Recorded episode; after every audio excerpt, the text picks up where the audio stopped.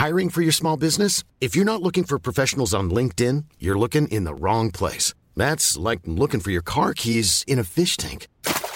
LinkedIn helps you hire professionals you can't find anywhere else, even those who aren't actively searching for a new job but might be open to the perfect role. In a given month, over 70% of LinkedIn users don't even visit other leading job sites. So start looking in the right place. With LinkedIn, you can hire professionals like a professional. Post your free job on linkedin.com slash people today.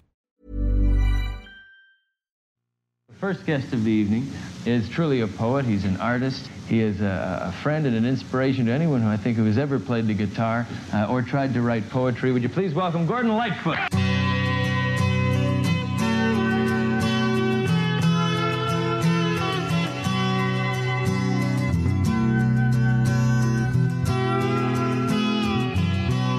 She is my flower, and she blooms for the ones who love her best.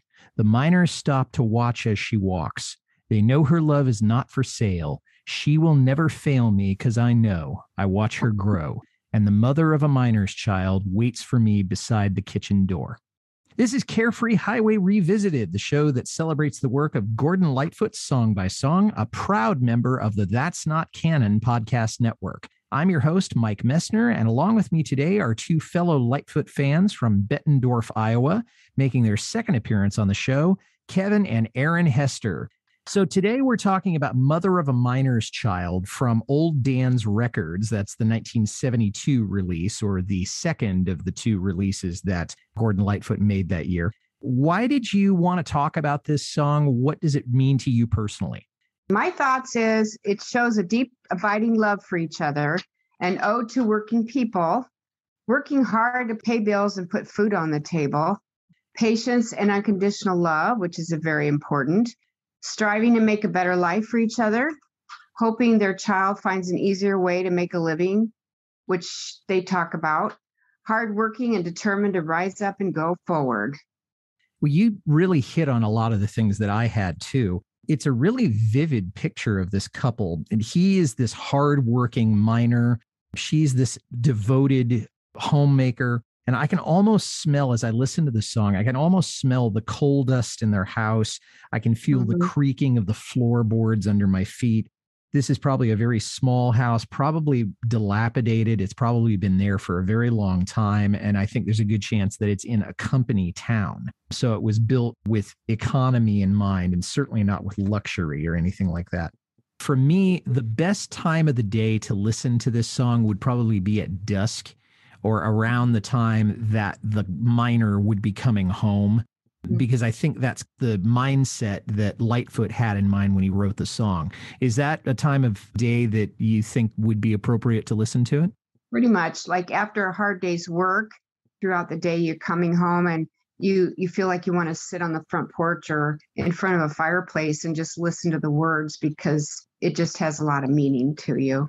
Lightfoot does have a thing about miners and mining there's a song that he did on the Sunday concert called Boss Man. And he used to sing the song Dark as a Dungeon, which is by Ewan MacColl. And I think that's about a coal mine.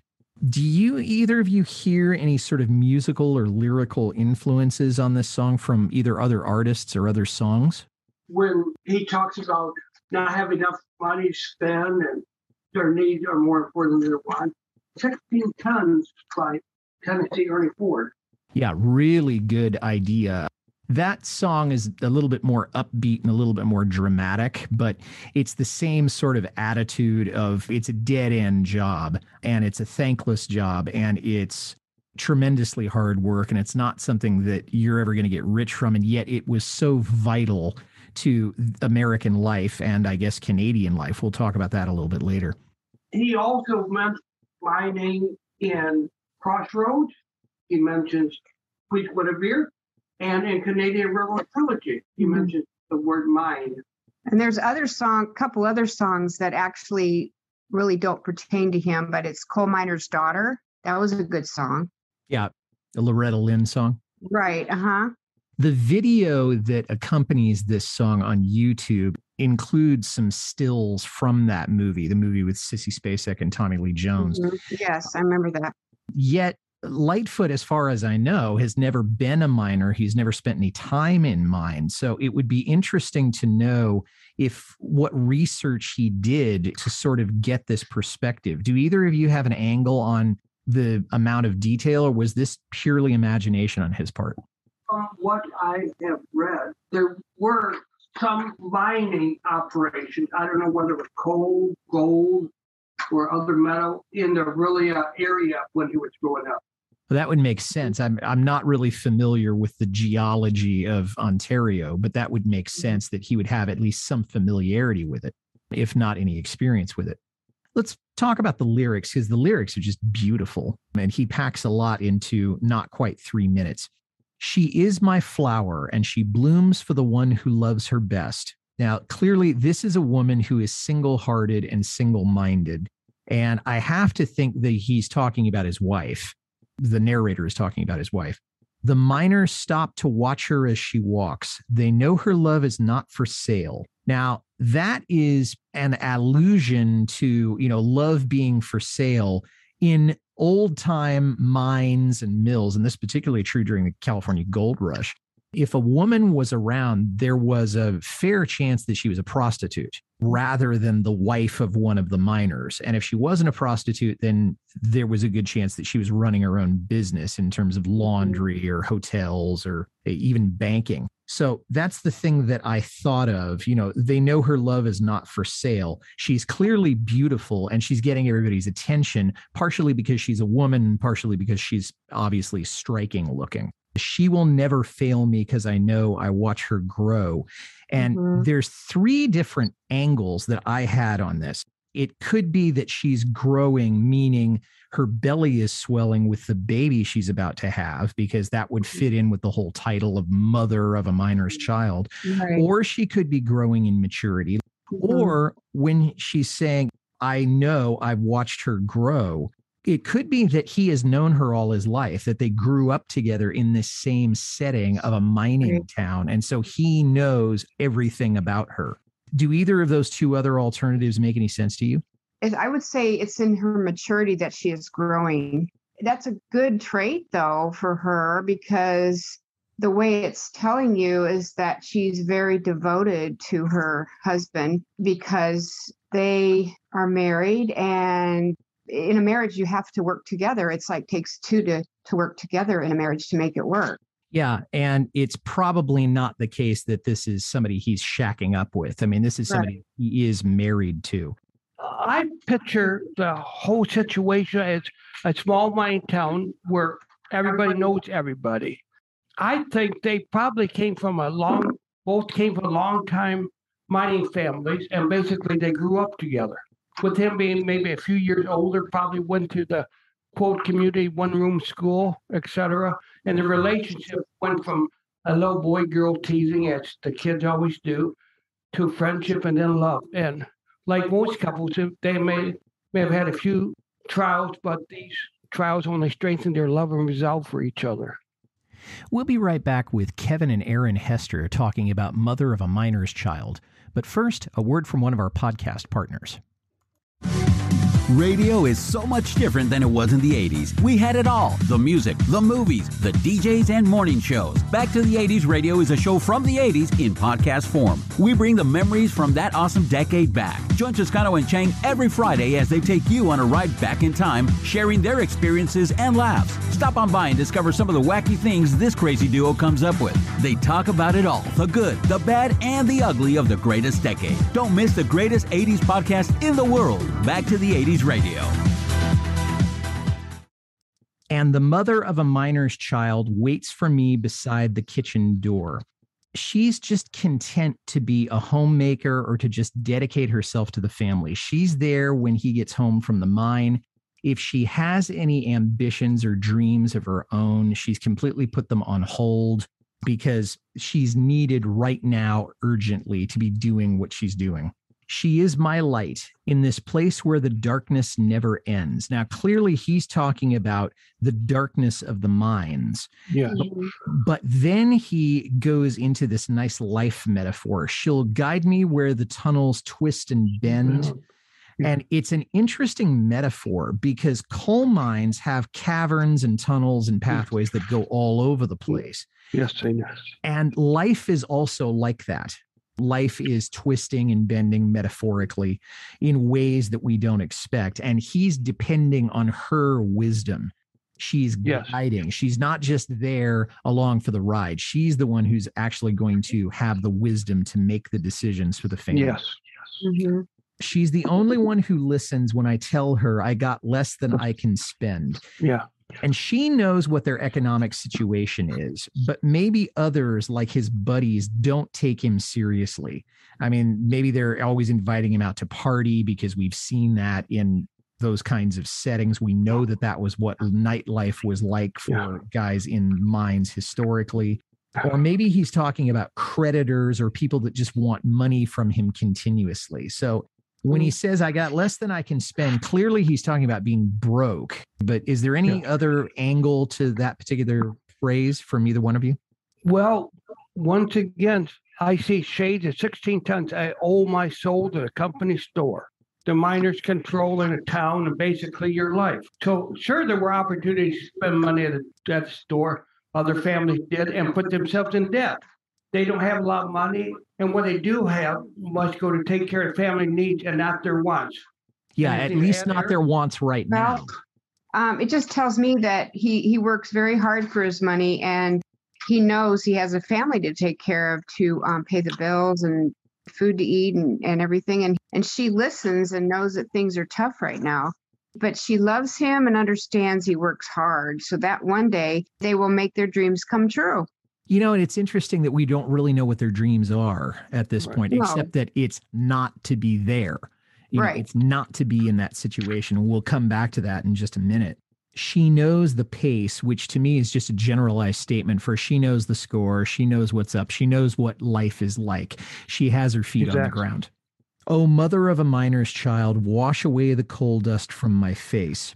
And my sense is that she has done this before. Maybe she does this every day as soon as he gets home because she doesn't want coal dust coming into this house. And the house is probably nothing special at all, but she doesn't want anything dirtying it up. So that's why she's having to wash away the coal dust. When the night shift's done, she'll be waiting by the table when I come, searching for another dream to chase. Now, again, she's waiting for him to listen to how his hmm. day went, but that comes back to this whole idea of, Yeah. you know, another dream. Hmm. Who's doing the searching here? She'll be Yeah. waiting by the table when I come searching for another dream. Is she doing the searching? Is he doing the searching? Are they both doing the searching? What do you think? Well, I could see that actually while she's waiting for him to come home, maybe she's looking through the famous Sears catalog. Or- or yeah. whatever catalog a book of some kind yeah. Well, that he's right though. I mean, the Sears catalog, particularly. I mean, this was not true so much in the 20th century, but in in uh, the late 19th century, you got that, and that was, you know, if they didn't have it, you didn't need it. You know, Yeah. anything you could think of, you know, if you were an American anywhere in the United States in the 1880s, uh, and probably Canada too, you could find it there. And Sears and Roebuck, you know, were very good about doing that. But do you think, Kevin and Aaron, that the song is talking about something other than, well, let's acquire something from a catalog? Well, there again, it could have been she could have been reading novels about faraway places, dreaming of a place to go, of new mm-hmm. life. Yeah. And I think they're also talking about, we don't really know what they say in this conversation, but they're talking about they wish they were someplace else. We don't know where, but certainly not there. Or that he wants to quit this job and move away, and either that there's going to be some opportunity, or they'll have saved enough, or maybe that he's just trying to run out the clock on that particular career. Oh, mother of a miner's child, I know that you still think about the day when we'll be moving on.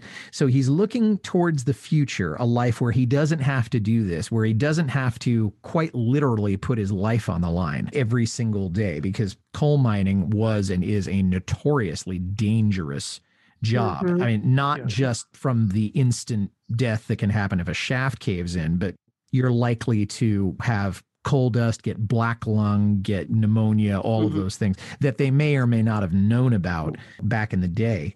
but they're talking about moving on. That's not Mhm. dying. I mean, they're talking about when they don't have to be in the situation. They're, I don't want to say daydreaming, but they're certainly talking about their ambitions. We'll be right back with Kevin and Aaron Hester talking about Mother of a Miner's Child. But first, a word from one of our podcast partners.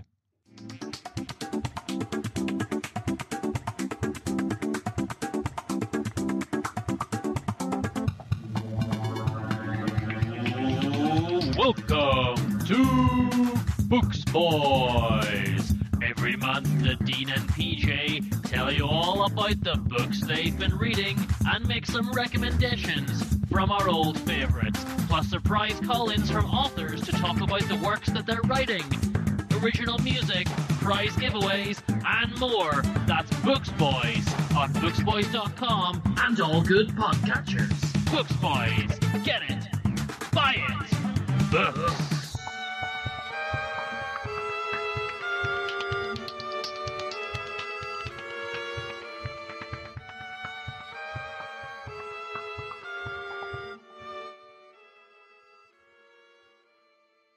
next part is interesting to me. Remember dear old daddy and the promise that I made to carry on.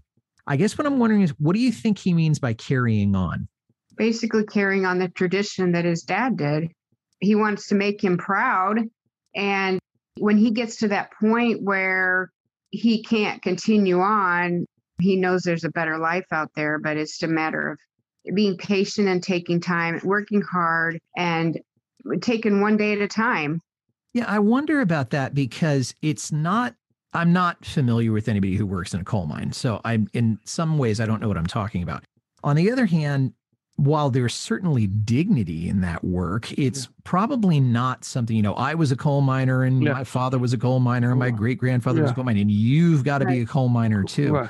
So I don't know if carrying on means, you know, that there's pride Yeah. in this tradition or whether it's carry on the tradition of just taking care of your family. Right.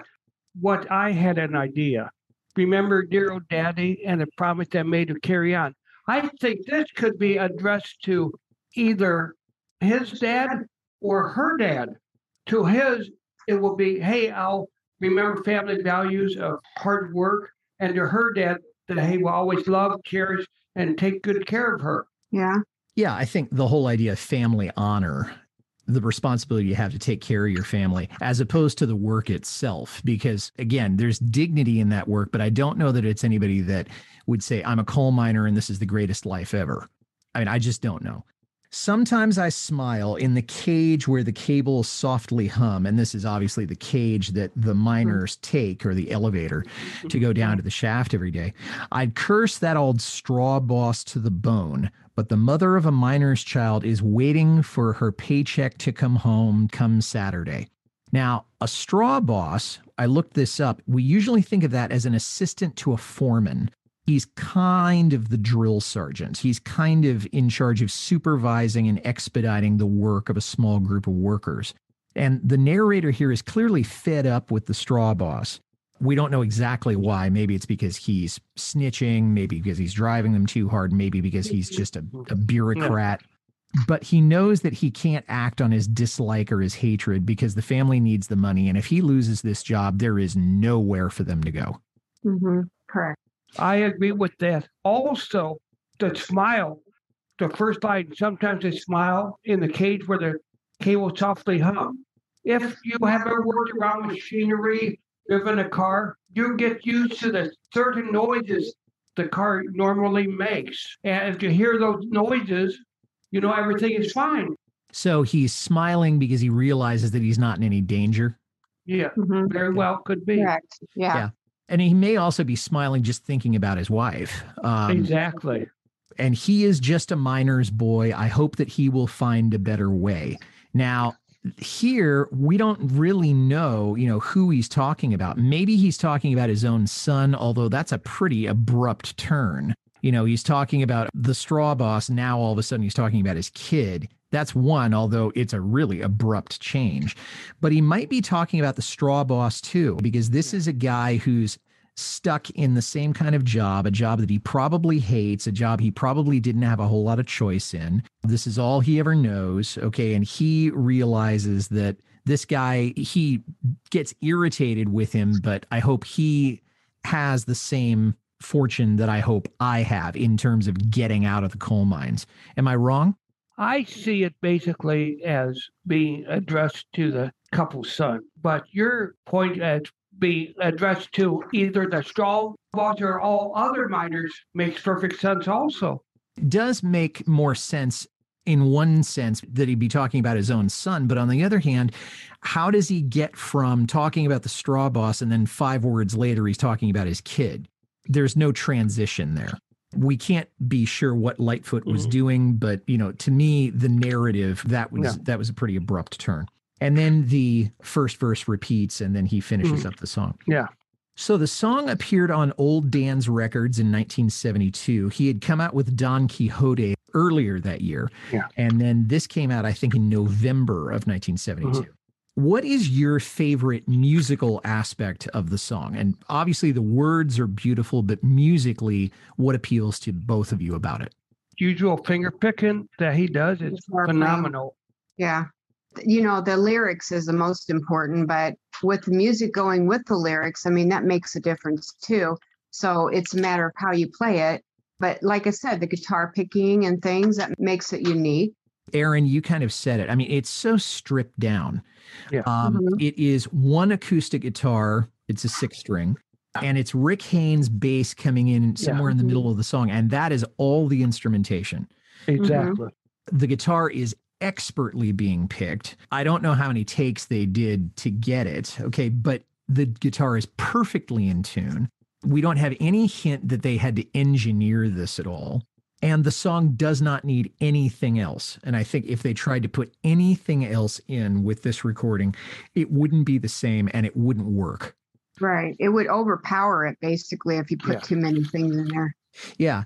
And when you think about the number of people who played on this record, I'm positive that it was Gordon who was playing the guitar on this, and I'm positive that it was Rick Haynes playing bass.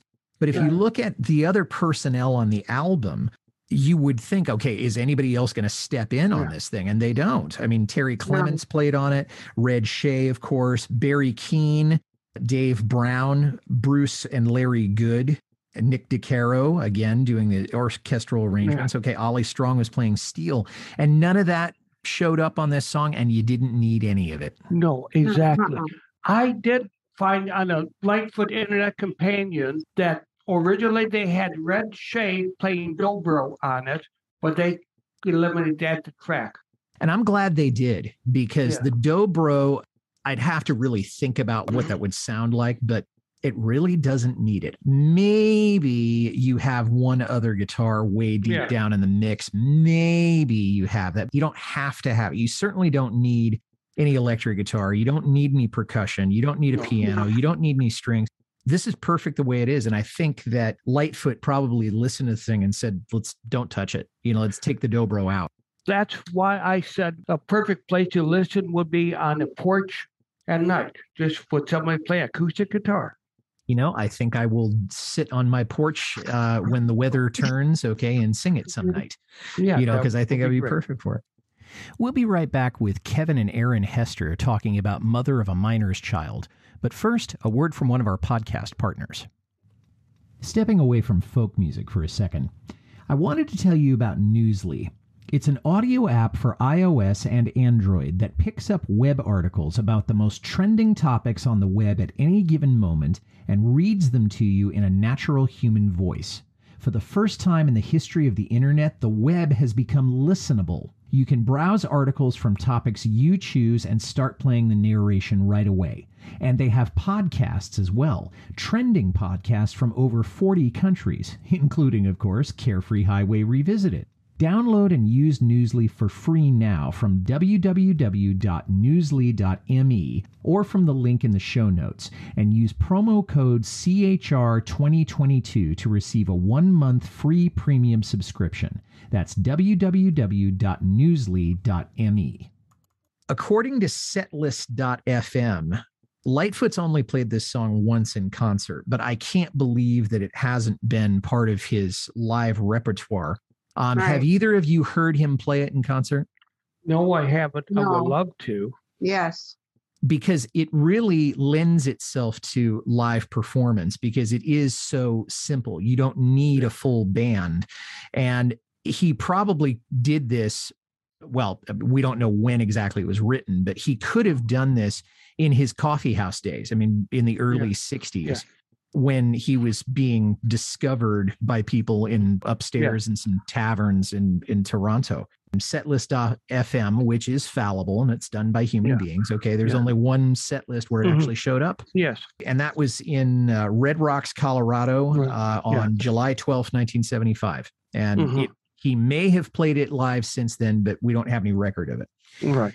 The song was not released as a single, and I can understand why, because although it's a sweet, beautiful song, it's not top 40 material. Right. Right. Um, the album went to number one in Canada, not surprisingly, got to number 95 in the US. It did Mhm. not apparently chart in either Britain or Australia. Not very well. Yeah. And that may have been the fact that he had released two albums at a time when Yeah. most artists didn't release that many in a Yeah. year. There may have been a slight oversaturation of the market. I don't know. It's been re recorded by three different artists. I haven't heard any of these, but maybe you have. Ali Yes. Bennett, The Country Gentleman, and Howie Damron. So have you Yeah. heard any of the covers? We just actually turned it on on the TV last night with the country Gentleman to listen to their version. They were pretty good. I think they were kind of bluesy though, wasn't it? Bluegrass. Bluegrass, right. And they're good, but they I just didn't feel like it was the type of song that they would play the way it's supposed to be played. It doesn't sound like it would be as contemplative. No. Um, No, you know, a no. song. To me, Okay, I'm it s- sounded like a 45 record played at 78. It was Right. sped up way too fast. yeah. Well, that, that might be funny to listen to, but I think it would kind of wreck the song. I can tell you that if I could choose anybody to cover this, I'd like to hear Garth Brooks Oh, take yeah. a shot at it. And I'd like to hear either Doc Watson, if he was still around, Yeah. or Kris Kristofferson do this. I would say there is a couple of them that would do a pretty good job. One, we have heard him sing it, and he does really well. He just sounds just like Gordon Lightfoot. Uh, Brian Eckert Don't know him, but I'll have to. Peter Collins is very good. He plays a cappella, so he doesn't have any instruments or anything. He just sings it. Wow. Okay. He doesn't do this song, but no, he did the awesome version of Shenandoah. And to me, Mhm. this that would could be wonderful. Yeah. in the same type of situation. hmm So, as we're winding down, I wanted to make sure that I got this in. Before we recorded, you had suggested that I watch an old episode of The Virginian, and it was called, I think, Felicity Springs. And Yeah. can you guys tell me why you think there's a connection between the show and the song? I felt that it was it kind of fit this, even though she wasn't married or anything, and they weren't working in the mines. But she was like a sweetheart of a lady. Everybody loved her. She was beautiful. It was a teacher for kids, but she just had a personality that you couldn't even dream because everybody loved her in the town and everybody was just drawn to her because she had such a personality and she was both beautiful and talented and smart there was a real sweetness to the character. Yeah. And when I watched it and I finished it up last night, Mhm. I could see why she would be just the epitome of everything that Mhm. this mother of a miner's child would be. I don't know if the character in the song would be Yeah. as public Yeah. as Right. the character in the TV show Yeah. because she's too busy. She doesn't work outside the home. Yeah. Or, or if she does, we don't know Yeah. about it. Yeah. Um, and so we just don't know if she would ever have a chance to show Yeah. herself as being Mhm. that generous, that loving, Yeah. that sweet, that kind, um, Mhm. except to the narrator. Okay, so one last question for you. This is something that we didn't talk about last time, but I would like to ask this now. Let's say that you could have some say over Gordon's Lightfoot's set list when he plays at a capacity theater near you. what would his opening song be in his opening set if the two of you could choose it? And it can be one song that the two of you agree on or two different songs. We were talking about old Dan's records. It's got an upbeat to it, kind of get the audience going, you know, or cold on the shoulder. Those are usually two of his ending songs, encores, but I'm sure you don't want to put anything too reflective as because people are still coming in. You just want them to be get them up and primed for the show. I think that is kind of a trademark of every good show that I've ever Yeah. been to, where it was something to really kick the show off with a bang. That it would get people moving, that it would be Right. upbeat, that it wouldn't necessarily be something you're going to sit down and light incense and think about. Right. The one time exception I heard of that was I saw James Taylor in I think 90 or 91 and he led Mhm. off his first set with Secret of Life which is a very Mhm. quiet very Mm-hmm. philosophical song but then he's James Taylor you know Right. he can get away with that Yeah. And he's no longer and at that point i don't think he really was competing for you know chart time or radio Right, plays because he'd been established lightfoot wasn't that way in the 70s he had to compete with you know Yeah. everybody and their daughter Yeah. so any final thoughts on the song from either one of you Like I said, it's an epitome of a love song. Although people may not realize it, it is a true love song of what love really represents. couldn't have said it better myself Kevin and Aaron Hester, thank you so much for being on the show. It's always a lot of fun to talk to both of you, and I hope I, you can come back on again soon. Okay, Yep. thank you very much. Thank you very much. We enjoyed it. And thanks for listening, everyone. If you liked this well enough to listen to the whole thing, tell somebody about it. Carefree Highway Revisited is on Apple, Spotify, Podbean, or wherever you get your podcasts. Our website is www.lightfootpodcast.com, and our Patreon page is www.patreon.com slash Carefree Highway Revisited. You can reach me, Mike Messner, at teachermike72 at gmail.com. Our next episode will be coming on, on or about the 1st of April, and it will feature Edward Lewick. He will be coming on to talk about Redwood Hill from the Summer Side of Life album from 1971.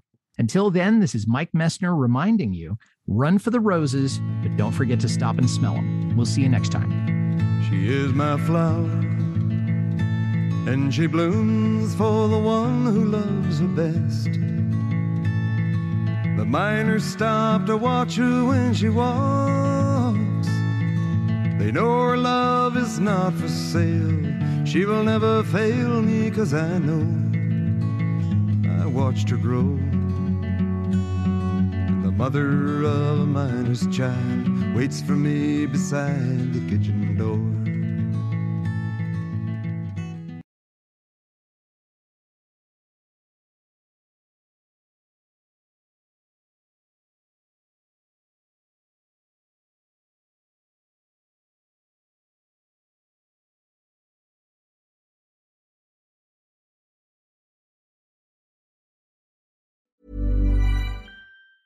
Hi, I'm Daniel, founder of Pretty Litter. Did you know cats tend to hide symptoms of sickness and pain? I learned this the hard way after losing my cat, Gingy. So I created Pretty Litter, a health monitoring litter that helps detect early signs of illness by changing colors, saving you money and potentially your cat's life. Pretty Litter is veterinarian developed, and it's the easiest way to keep tabs on your fur baby's health right at home. Go to prettylitter.com and use code ACAST for 20% off your first order and a free cat toy. Terms and conditions apply. See site for details.